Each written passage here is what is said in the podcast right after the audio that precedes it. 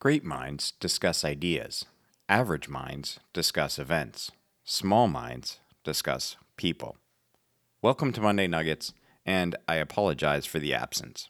The dog ate my homework. That quote is another one from Eleanor Roosevelt. You know, there's a popular belief that goes around that you are the product of the people you hang around with.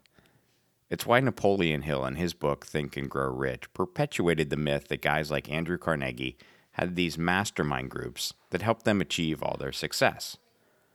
Well, that wasn't true, but I do believe that the Carnegies, Rockefellers, and Roosevelts of the world did have very deep conversations that revolved around learning, challenging, and expanding their views, and in turn helped them solve problems, many of which will be bigger than any of ours ever will be.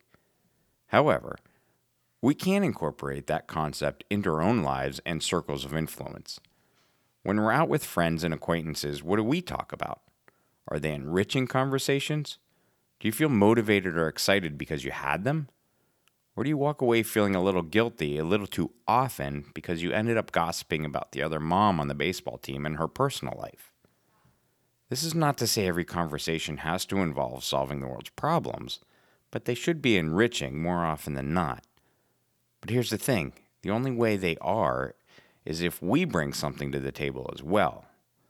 We can't sit in front of Netflix every night, binging on series after series, and then go have an amazing conversation about the cliffhanger and now how we have to wait six months for season 16 to come out. No, we actually have to go take some agency and learn and explore for ourselves. Then bring that to the relationship and the conversation. I don't think many of us want to be small minded, but too often we let the forces of society dictate that for us. Let's try to be more engaging and interesting. We will all want to hear your story. That's it for this Monday Nugget. Thanks for tuning in, Tribe, and until next time, have a great week.